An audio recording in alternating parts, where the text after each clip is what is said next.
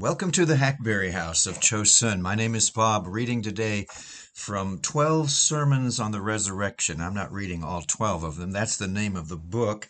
It's a Charles Spurgeon book, and it has 12 different messages about the uh, season we're coming into right now, the resurrection season in the church. It's from the Charles Spurgeon Library. We started yesterday a message about the stone being rolled away and how the stone might speak to us, figuratively speaking. A fourth voice from the stone is this here is rest provided. The angel seemed to teach us that as he sat down upon the stone, he taught us that. How leisurely the whole resurrection was effected, how noiselessly, too. What an absence of pomp and parade! The angel descended, the stone was rolled away, Christ rose, and then the angel sat down on the stone. He sat there silently and gracefully, breathing defiance to the Jews and to their seal, to the Roman legionaries and their spears, to death, to earth, to hell. He did as good as say, Come and roll that stone back again, you enemies of the risen one, all you infernal powers who thought to prevail against our ever living prince. Roll back that stone again, if so you dare or can. The angel said not this in words, but his stately and quiet sitting upon the stone meant all that and more. The Master's work is done, and done forever and this stone no more to be used, this unhinged door, no more employed to shut in the charnel house, is the type that it is finished. Finished so as never to be undone. Finished so as to last eternally. You, yon resting angel, softly whispers to us, Come, come hither and rest also. There is no fuller, better, surer, safer rest for the soul than in the fact that the Savior in whom we trust has risen from the dead. Do you mourn departed friends today? Oh, come and sit upon this stone, which tells you they shall rise again. Do you soon expect to die? Is the worm at the root? Have you the flush of consumption on your cheek? Oh, come and sit you down upon this stone, and bethink you that death has lost its terror now, for Jesus has risen from the tomb. Come, you too, you, you feeble and trembling ones, and breathe defiance to death and hell. The angel will vacate his seat for you and let you sit down in the face of the enemy.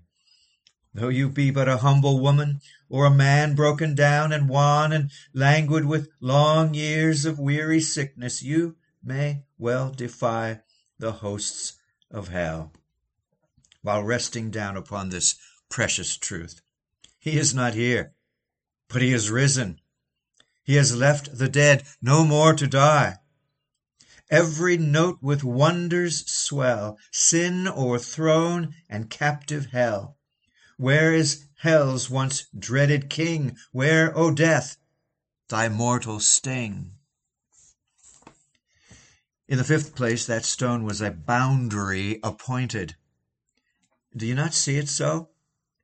Behold it then, there it lies, and the angel sits upon it. On that side, see what you? The, the guards affrighted, stiffened with fear, like dead men? On this side what see you? The timid, trembling women to whom the angel softly speaks, Fear not ye, for I know that ye seek Jesus. You see then that stone became the boundary between the living and the dead, between the seekers and the haters, between the friends and the foes of Christ. To his enemies, his resurrection is a stone of stumbling and a rock of offense. As of old on Mars Hill, when the sages heard of the resurrection, they mocked. But to his own people, the resurrection is the headstone of the corner. Our Lord's resurrection is our triumph and delight. The resurrection acts much in the same manner as the pillar which Jehovah placed between Israel and Egypt. It was darkness to Egypt, but it gave light to Israel.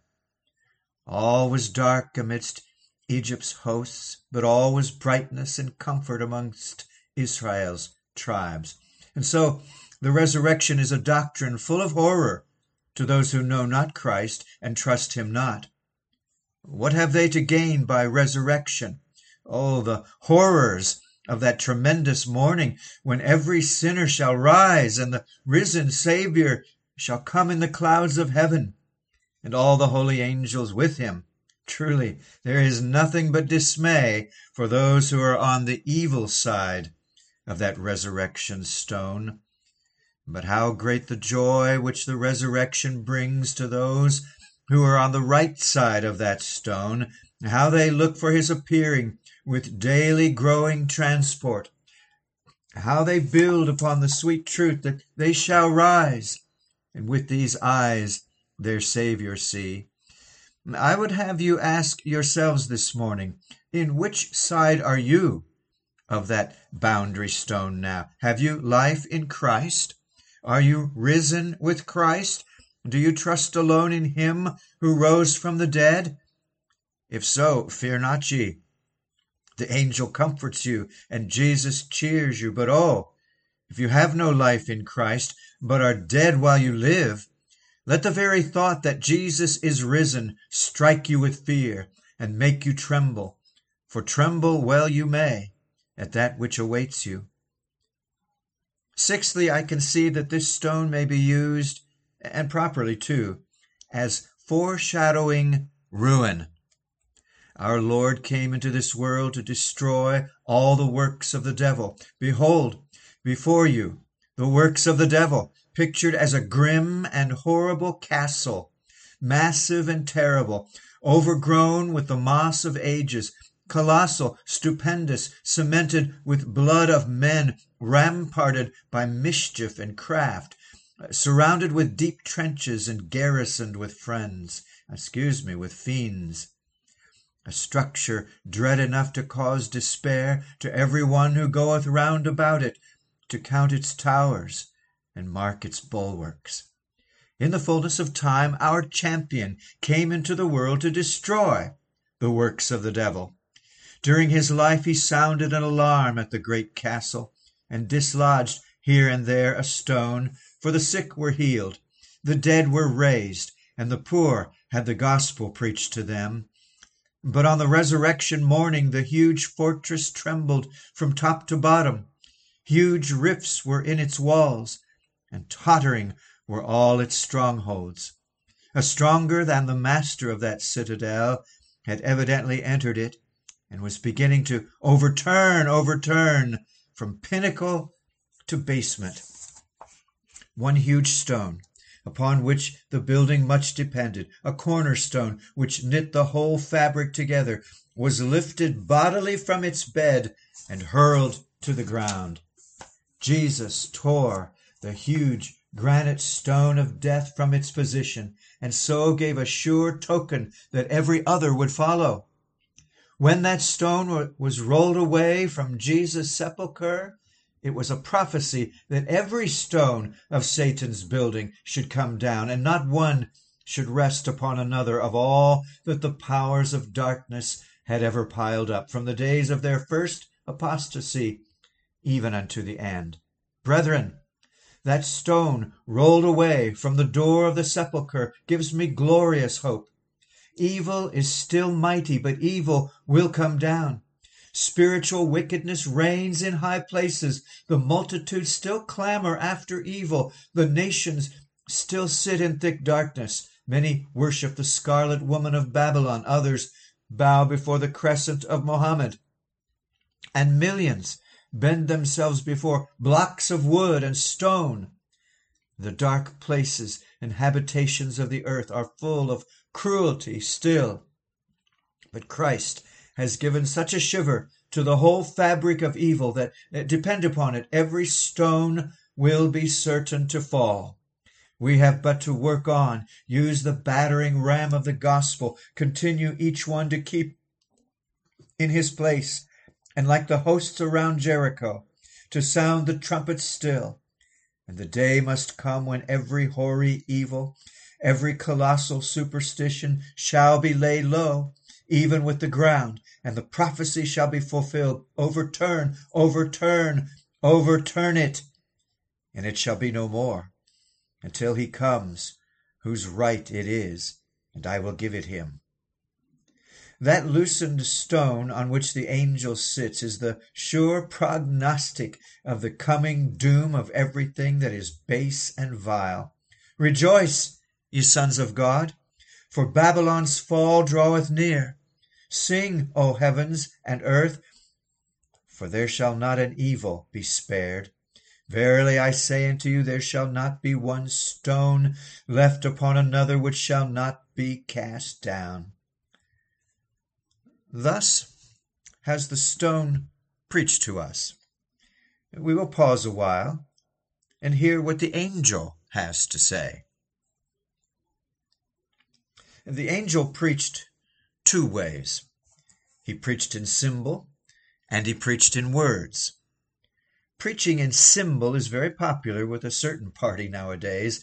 The gospel is to be seen by the eye, they tell us, and the people are to learn from the change of colors at various seasons, such as blue and green and violet, exhibited on the priest and the altar, and by lace and by candles and by banners and by cruets and shells full of water. They are even to be taught or led by the nose, which is to be indulged with smoke of incense, and drawn by the ears, which are to listen to hideous intonings or to dainty canticles. Now, mark well that the angel was a symbolical preacher, with his brow of lightning and his robe of snow. But you will please to notice for whom the symbols were reserved. He did not say a word to the keepers, not a word. He gave them the symbolical gospel. That is to say, he looked upon them, and his glance was lightning. He revealed himself to them in his snow white garments, and no more. Mark how they quake and tremble. That is the gospel of symbols. And wherever it comes, it condemns. It can do no other. Why, the old Mosaic law of symbols, where did it end? How few ever reached its inner meaning. The mass of Israel fell into idolatry, and the symbolic system became death to them. The gospel message is here, and your soul shall live. Incline your ear and come unto me. This is the life giving message. Believe in the Lord Jesus Christ, and thou shalt be saved. But, O perverse generation, if you look for symbols and signs, you shall be deluded with the devil's gospel and fall a prey to the destroyer. Now we will listen to the angel's sermon in words. Thus only is a true gospel to be delivered. Christ is the Word, and the gospel is a gospel of words and thoughts. It does not appeal to the eye, it appeals to the ear and to the intellect and to the heart. It is a spiritual thing and can only be learned by those whose spirits are awakened to grasp at spiritual truth. The first thing the angel said was, Fear not ye. Oh, this is the very genius of our risen Saviour's gospel. Fear not ye. Ye who would be saved, ye who would follow Christ, ye need not fear. Did the earth quake? Fear not ye. God can preserve you through the earth, and though it be burned with fire. Did the angel descend in terrors? Fear not ye. There are no terrors in heaven for the child of God who comes to Jesus' cross and trusts his soul to him who bled thereon. Poor women, is it the dark that alarms you? Fear not ye. God sees and loves you in the dark, and there is nothing in the dark or in the light beyond his control. Are you afraid to come to a tomb? Does a sepulchre alarm you? Fear not. You cannot die. Since Christ has risen, though you were dead, yet should you live. Oh, the comfort of the gospel! Permit me to say there is nothing in the Bible to make any man fear. who puts his trust in Jesus. Nothing in the Bible did I say there is nothing in heaven, nothing on earth, nothing in hell that need make you fear who trust in Jesus. Fear not ye. The past you need not fear, it is forgiven. The present you need not fear, it is provided for. The future also is secured by the living power of Jesus. Because I live, saith he, ye shall live also. Fear? Why, that were comedy, comely and, and seemly, when Christ was dead. But now that he lives, there remains no space for it. Do you fear your sins? They're all gone, for Christ had not risen if he had not put them all away. What is it you fear? If an angel bids you fear not, why will you fear? If every wound of the risen Saviour and every act of your reigning Lord consoles you, why are you still dismayed? To be doubting and fearing and trembling now that Jesus has risen is an inconsistent thing in any believer. Jesus is able to succor you in all your temptations, seeing he ever liveth to make intercession for you He's able to save you to the uttermost. Therefore do not fear. Notice the next words Fear not ye, for I know. What? Does an angel know the women's hearts? Did the angel know what Magdalene was about? Do spirits read our spirits? Tis well, but oh, tis better to remember that our heavenly Father knows. Fear not ye, for God knows what is in your heart. You have never made an avowal of anxiety about your soul. You are, you are too bashful even for that. You have not even proceeded so far as to dare to say that you hope you love Jesus, but God knows your desires. Poor heart, you feel as if you could not trust and could not do anything that is good, but you do at least desire. You do at least seek. All this God knows. With pleasure he spies out your desires. Fear not, for your heavenly Father knows. Lie still, poor patient, for the surgeon knows where the wound is and what it is that ails thee. Hush, my child, be still upon thy great parent's bosom, for he knows all. And ought not that content thee, for his care is as infinite as his knowledge? Then the angel went on to say, Fear not, for I know that you seek Jesus, which was crucified. Now there was room for comfort here. They were seeking Jesus, though the world had crucified him. Though the many had turned aside and left him, they were clinging to him in loving loyalty. Now, is there anyone here who can say, Though I am unworthy to be a follower of Christ, and often think that he will reject me, Yet there is one thing I am sure of. I would not be afraid of the fear of man for his sake. My sins make me fear, but no man could do it.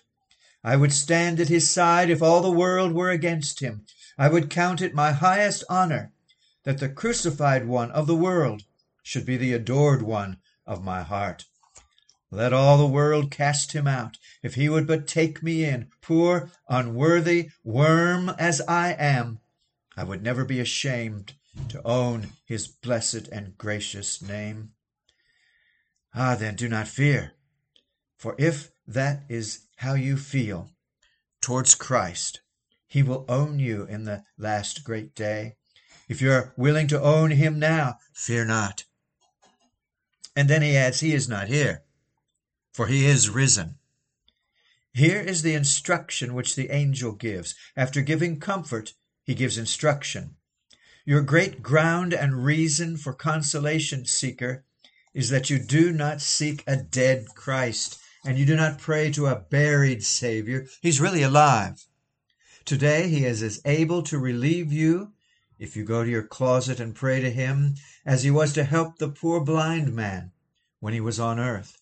He is as willing today to accept and bless you as He was to bless the leper or to heal the paralytic.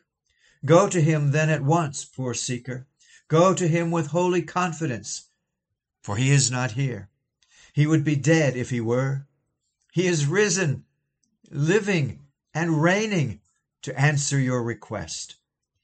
The angel bade the holy women investigate the empty tomb, but almost immediately after he gave them a commission to perform on their Lord's behalf. Now, if any seeker here has been comforted by the thought that Christ lives to save, let him do as the angel said. Let him go and tell to others of the good news that he has heard. O you who have learned of Christ, keep not the blessed secret to yourselves. Today, in some way or other, I pray you, make known that Jesus Christ is risen.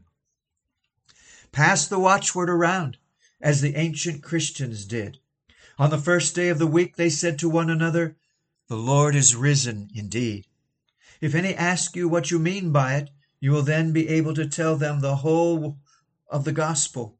For this is the essence of the gospel that Jesus Christ died for our sins and rose again the third day according to the scriptures, died the substitute for us criminals, rose the representative of us pardoned sinners, died that our sins might die, lives again that our souls may live. Diligently invite others to come and trust Jesus. Tell them that there is life for the dead in a look at Jesus crucified. Tell them that look is a matter of the soul. It's a simple confidence.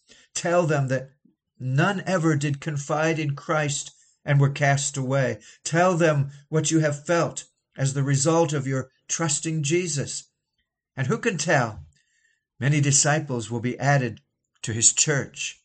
A risen Savior will be glorified, and you will be comforted by what you have seen. The Lord follow these feeble words with his own blessing. For Christ's sake. Amen. Charles Spurgeon. This is the Hackberry House of Chosun. Lord willing, we'll talk again soon. Bye bye.